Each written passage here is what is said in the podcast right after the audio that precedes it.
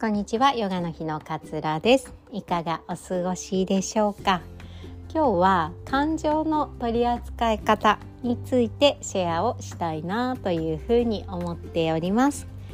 えー、まあ、私もね乳がん告知された時はもうすっごいこういろんな感情が自分に自分の中にね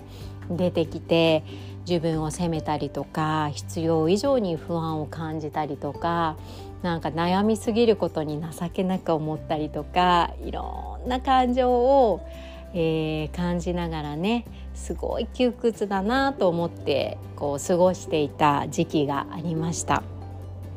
ね感情って大きく膨らむ時もあれば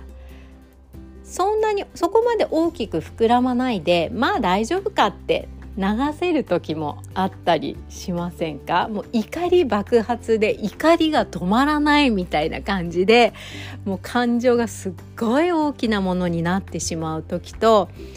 まあしょうがないかそういうこともあるかみたいな感じで忘れられる時とあると思うんですけれどもこの感情の取り扱い方を知っておくとすごい自分が楽になるなって思うことがあるんですよね。ね感情っていうのはポッと例えば怒りとか不安とか、まあ、何でもいいんですけれども感情がふって湧いていた湧いてきたら私たちはその感情にまつわるこう思考がその後にくっついてくるんですよね。例えば怒りだったら「何なのあの人ムカつく」ああいうタイプの人嫌いとかって思考がくっついてくるんですよ。ね。過去にも同じようなことをされて私すごい嫌な気分になったんだよなとかああいうタイプの人昔から嫌いで前の上司もああいう感じだったんだよね。ああやだやだみたいな感じで最初ポッて湧いた怒りが自分の思考が連鎖していく。ただムカつくな。でもああいうこと言う人嫌なんだよね。昔もそうだったんだよねって。前からああいうタイプ嫌いなんだよね。なんで嫌いかって言ってこういう話し方するから本当嫌なんだよね。みたいな感じでどんどんどんどんどんどんどんどん思考が連鎖していくとムカつくっていつの間にかポッて出た感情が思考が連鎖することによって大きく大きくなるんです。でも抱えきれなくなっちゃって周りの人にこう当たっちゃったりとかもう怒り爆発みたいな状態になってしまうんですよね。なのでなるべくこう思考を連鎖させていかないことが大切なんです。そのためにはマインドフルネスなんですよね。やっぱり気づかないと止められないじゃないですか。気づいてあ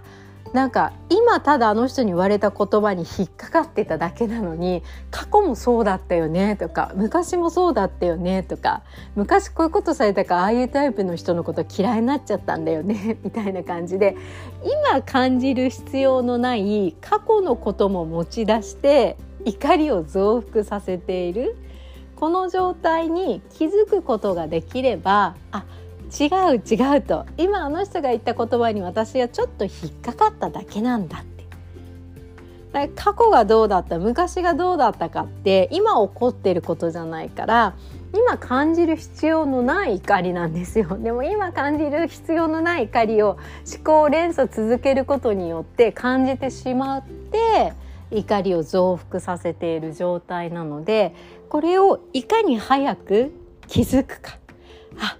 今とは関係ないことまで考えていて怒りを爆発させていただけなんだなって気づくかがとっても大切なんですよね。なんで私はできない時ももちろんあるんですけれどもなんか不安とかポッてそれが出てきたりそれこそ怒りとか嫉妬とかね自分にとってちょっと嫌だなみたいに思う感情がポッてなんか出てきた時はそれをキャッチして今に意識を向けることにしています。過去がどうだったとかこういう経験がどうだったとかではなくて今なんでこのことに不安を覚えてるのかな？今なんでそのことに私悲しみを感じているのかなって今だけに意識を向けるようにします。で感情が大きくならなければ意外と冷静に対応できたりするんですよね。自分の中で。まあ今不安に思っちゃったけどああいう風に言われて。でもまだ怒ってないことだしまあいっかって思ったり嫌なこと言われたとしてもまああの人もなんか嫌なことあったのかもしれないよねって。まあいろんなこと言う人っているよね。みたいな感じで、えー、こう手放していくことができるんです。こう冷静に見ることができるんでね自分のこと。なんでこの今に意識を向けて感情を大きくさせない連鎖させない思考の連鎖をしない。っていうのがとても大切だなって最近思ってます。だって嫌だなと思う感情であればあるほどそれに飲み込まれるのって嫌じゃないですか。不安に飲み込まれたり怒りに飲み込まれたりよりも楽しく今日という一日を終わりたいじゃないですか。なのでいつでも気づいていつでも気づけたのであれば他の選択肢受け止め方の選択肢が他にないか。ああの人もなんか嫌なことがあったんだよね。とかあまあああいうふうに言ってくる人もいるけどまあいっか。とか。っていうふうに受け止め方捉え方を変えていくと感情を爆発させる前にキャッチができるんじゃないのかなっていうふうに思っております。誰しもみんなね楽しく暮らしたいじゃないですか。幸せに暮らしたいじゃないですか。でも誰でもそれはできるんです。私の感情私って感情の起伏激しいなとか嫌なことによく合うんだよねとかっていう場合でも、まあ、起こっちゃったことはしょうがないとしても変えられないとしても捉え方を変えていくこと。これがすごくマインドフルネスの、えー、考え方だなっていうふうに思っております。あの今度やるね11月30日のワークショップはこのマインドフルネスのお話も入れていきたいななんていうふうに思っております。では今日も聞いてくださってありがとうございます。良い一日をお過ごしください。さようなら。